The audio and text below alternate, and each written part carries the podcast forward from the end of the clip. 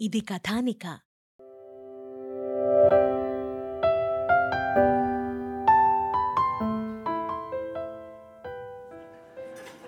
Tashkent airport రెస్టారెంట్లో అందరూ నవ్వుకుంటూ జోక్స్ వేసుకుంటూ టేబుల్స్ చుట్టూ సర్దుకుని కూర్చున్నారు.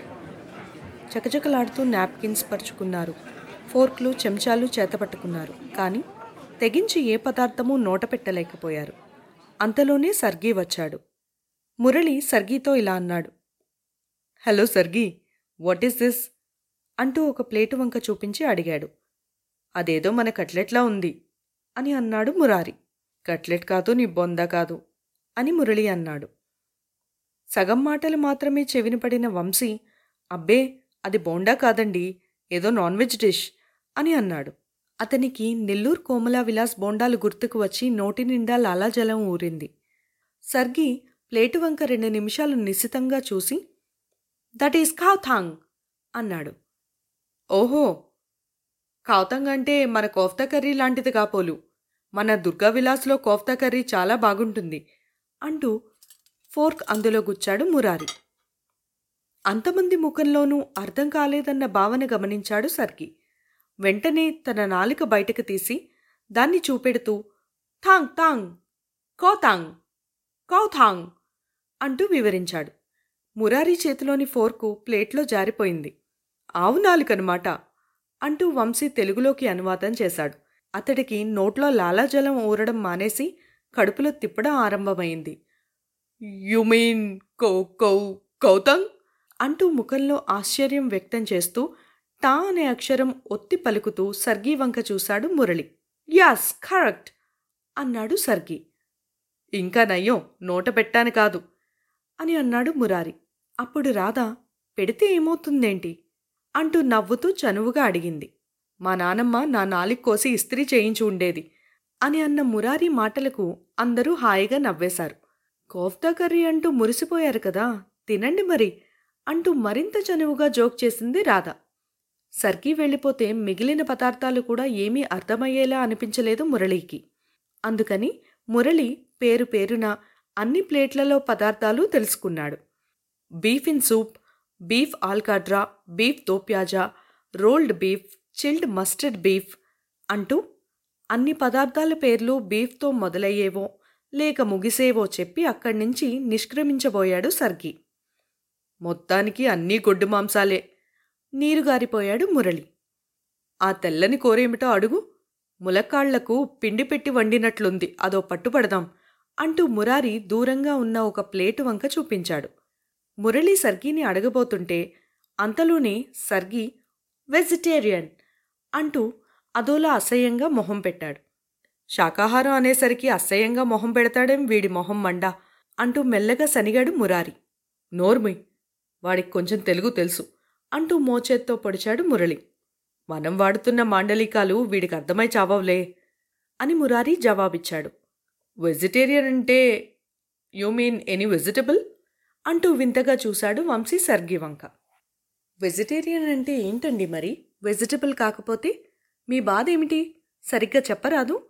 అంటూ రాధ ఆట పట్టించింది వంశీని. నా బాధ ఏంటో చెప్పమంటావా రాధా? నువ్వు పక్కన అలా నవ్వుతూ ఉండడమే. పెదాలు గీతల్లా విడిపోయి ఎర్రని ఇగురు తలుక్కుమంటూ మెరిసే ఆ నవ్వు అలా నవ్వడమే. మగవాడిని పిచ్చెక్కించేలా చూసే చూపులకే నా బాధంతా. ఫ్లైట్లో కూర్చుని నువ్వు హిమాలయ అందాలు చూస్తూ ఉంటే అంతకంటే ఉన్నతంగా భాషించే నీ వక్షోజాల సౌందర్యం స్పర్శమాత్రంగా గమనించటమే నా బాధంతా.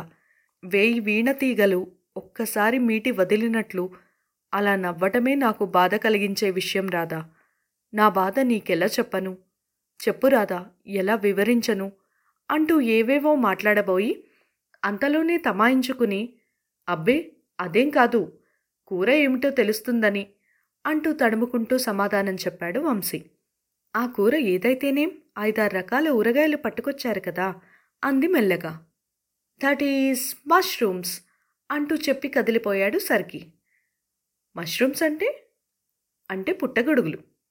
పుట్టగొడుగులు అనగానే మురారి పుట్టగొడుగులు తిండమేంట్రా భగవంతుడా అని నెత్తిమీద చేయి పెట్టుకున్నాడు. కమ్యూనిస్టు దేశంలో భగవంతుడి పేరు ఎత్తడం న్యాయం కాదు అంది రాధ. అది నిజమే కానీ ఈ తిండి తిన్నాక మనల్ని దేవుడే రక్షించాలి అని మురారి అన్నాడు. అదిగో మళ్ళీ దేవుడి సంగతి అంటూ నవ్వేసింది రాధ. పుట్టగొడుగుల్లో ప్రోటీన్స్ బాగా ఉంటాయట అని అన్నాడు మురళి వాటిని కలుపుతూ. అయితే మాత్రం ఎలా తింటాం? అని నసగాడు మురారి. మిత్రులారా ఇలాంటి కష్టం వస్తుందని నాకు తెలుసు. అందుకే తెచ్చాను ఈ గోంగూర పచ్చడి. రుచి కోసమేనా మీ చింత? గోంగూర పచ్చడి ఉన్నది నా చెంత. అంటూ వంశీ రేడియో ప్రకటన మలే మాట్లాడుతూ సీసాను బ్యాగ్ నుండి బయటకు తీసి టేబుల్ మీద పెట్టాడు. హుర్రే! అంటూ గట్టిగా అరవబోయి తమాయించుకున్నాడు మురారి. ఆ సీసాను చూడగానే మురళీకి కూడా ప్రాణం లేచి వచ్చినట్లయింది. కానీ బొత్తిగా ఒక్కరోజు పరిచయంతో పచ్చడి వాడటం బాగుండదని ఊరుకున్నాడు. Very good! నాకు గోంగూర పచ్చడి ఇష్టమని మీకెలా తెలుసు? అంటూ చొరవగా సీసాను దగ్గరికి తీసుకున్నాడు మోహన్. ఆంధ్రులంటే గోంగూర ప్రియులు కదా ప్రత్యేకంగా తెలియడానికి ఏముంది? అన్నాడు వంశీ. మోహన్ సీసాలో పావుభాగం ఊడ్చివేసుకున్నాడు తర్వాత చొరవగా అందరూ దాన్ని వాడడం ఆరంభించారు. గోంగూర పచ్చడి ఇలా చేశారేమిటి? ఇదే మా ఇంట్లో అయితే బ్రహ్మాండంగా ఉంటుంది అంటూ డాక్టర్ రత్నం గారు ఒక పావు భాగం వాడేసింది. మురారి రొట్టెకి వెన్నతో పాటు పల్చగా పచ్చడి రాసుకున్నాడు. టేబుల్ మొత్తం తిరిగి వంశీ దగ్గరికి వచ్చేసరికి సీసా గోడలకు అంటుకుని మాత్రమే మిగిలి ఉంది ఆ పచ్చడి. దాన్ని మొత్తం ఊడ్చి బయటికి లాగాడు. తర్వాత మెల్లగా రాధతో వంశీ ఇలా అంటున్నాడు. రాధగారు ప్లీజ్ నాకు మీరొక మాట ఇవ్వాలి దానికి రాధ ఏంటో చెప్పండి అని అడిగింది. ఖచ్చితంగా నాకు ఈ సాయం చేయాలండి అని అడిగాడు వంశీ. చెప్పండి ఏం చేయాలో అని అన్నది రాధ. నా దగ్గర బోలెడు పచ్చళ్ళు ఊరగాయలు ఉన్న సంగతి ఎవరికీ తెలియజేయనని మాటివ్వండి అన్నాడు విషాదంగా మొహం పెట్టి. రాధ చిన్నగా నవ్వేసింది. ష్యూర్ అలాగే. నాకు మాత్రం వాటా ఇవ్వాలి. అలాగైతేనే మరి. ఎవరికీ చెప్పను అని అన్నది. అమ్మయ్య థ్యాంక్ యూ అని అన్నాడు వంశీ. ఐదు నిమిషాల తర్వాత బ్యారెట్ ట్రాలీ తోసుకుంటూ వచ్చి కాఫీ కాఫీ అంటూ తెల్లని చిక్కని పదార్థం గ్లాసుల్లో టేబుల్ మీద ఉంచి వెళ్ళిపోయింది. కాఫీ అంటే? కాఫీకి రష్యన్ రూపాంతరమా? అనుమానం వ్యక్తం చేశాడు మురారి. కాఫీ తెల్లగా ఉంటుందా? నీ తెలివి తెల్లారినట్టే ఉంది అని ఎగతాళి చేశాడు మురళి. రష్యాలో కాకులు తెల్లగా ఉంటాయట. కాఫీ ఎందుకు ఉండకూడదు? అంటూ వాదనకి దిగాడు మురారి. మీ అనుమానం చాలా సహజంగా ఉంది అంటూ వత్తాసు పలికాడు మోహన్. ఎందుకని? అని అడిగింది రాధ. ఎందుకంటే రష్యాలో శ్వేతరాత్రులు కూడా ఉంటాయట. అంటే తెల్లని రాత్రులు. రాత్రులు తెల్లగా ఉన్నప్పుడు కాఫీ తెల్లగా ఎందుకు ఉండకూడదు? అన్నాడు మోహన్. రాత్రులు తెల్లగా ఉంటాయా? అదెలా? అని రాధ క్యూరియస్గా అతడి వంక చూసింది. ఎస్ నేను చెప్పేది రెండు రెళ్ళు నాలుగు అన్నంత పచ్చి నిజం. లెనిన్గాడ్ నగరవాసులకు శ్వేతరాత్రులు సుపరిచితమే. నార్త్ పోలుకు బాగా దగ్గరగా ఉండడం వల్ల సూర్యాస్తమయానికి సూర్యోదయానికి మధ్యకాలం ఆ ప్రాంతవాసులకు చాలా తక్కువ ఉంటుంది. ఏ అర్ధరాత్రికో సూర్యాస్తమయం. మళ్ళీ వెంట వెంటనే సూర్యోదయం అక్కడ కనిపిస్తుంది. అంతేకాదు సంవత్సరంలో ఏదో ఒకరోజు రాత్రిపూట అసలు చీకటే కనిపించదట. ఆ వేళ ఉత్సవం జరుపుకుంటారు సోవియట్ ప్రజలు. అని వివరంగా చెప్పాడు మోహన్. ఇంతలో మురళి మీ గుంటూరు గోంగూర పచ్చడి అద్భుతంగా ఉంది వంశీగారు అంటూ మెచ్చుకున్నాడు. గుంటూరు కాదు నెల్లూరు గోంగూర అంటూ రాధ వంశీ వైపు చూసి చిన్నగా నవ్వింది. నెల్లూరులో గోంగూర నల్లగా ఉంటుందా?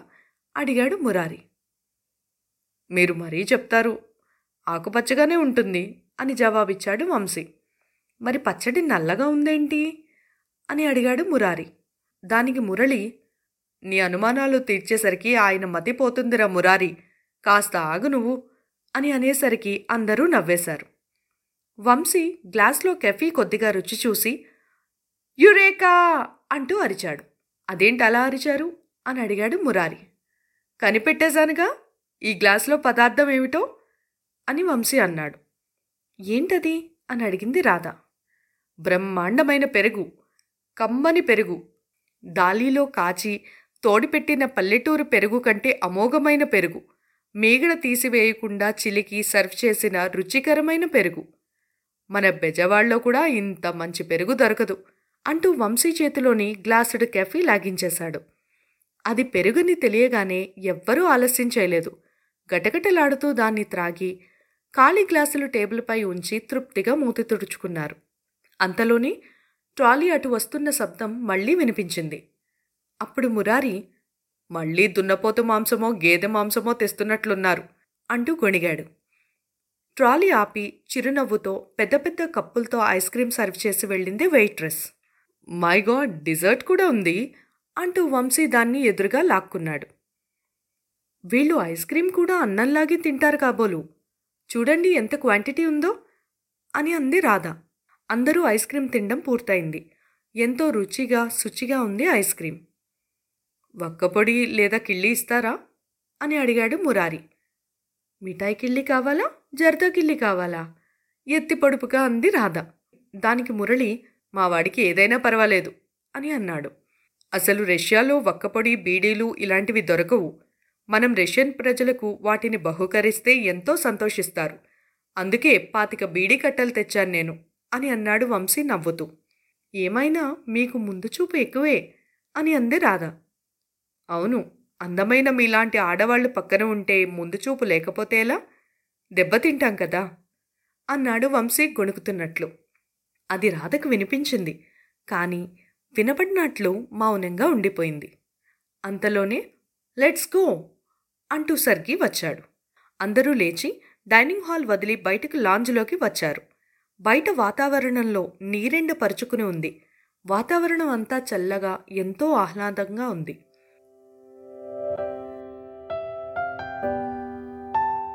వీరి తర్వాత ప్రయాణం ఎలా జరిగిందో తెలుసుకోవాలనుకుంటే నెక్స్ట్ ఎపిసోడ్ వినండి. ప్రతి శుక్రవారం మీ ఫేవరెట్ పోడ్కాస్ట్ యాప్స్లో కొత్త ఎపిసోడ్ రిలీజ్ అవుతుంది. ఇది కథానిక.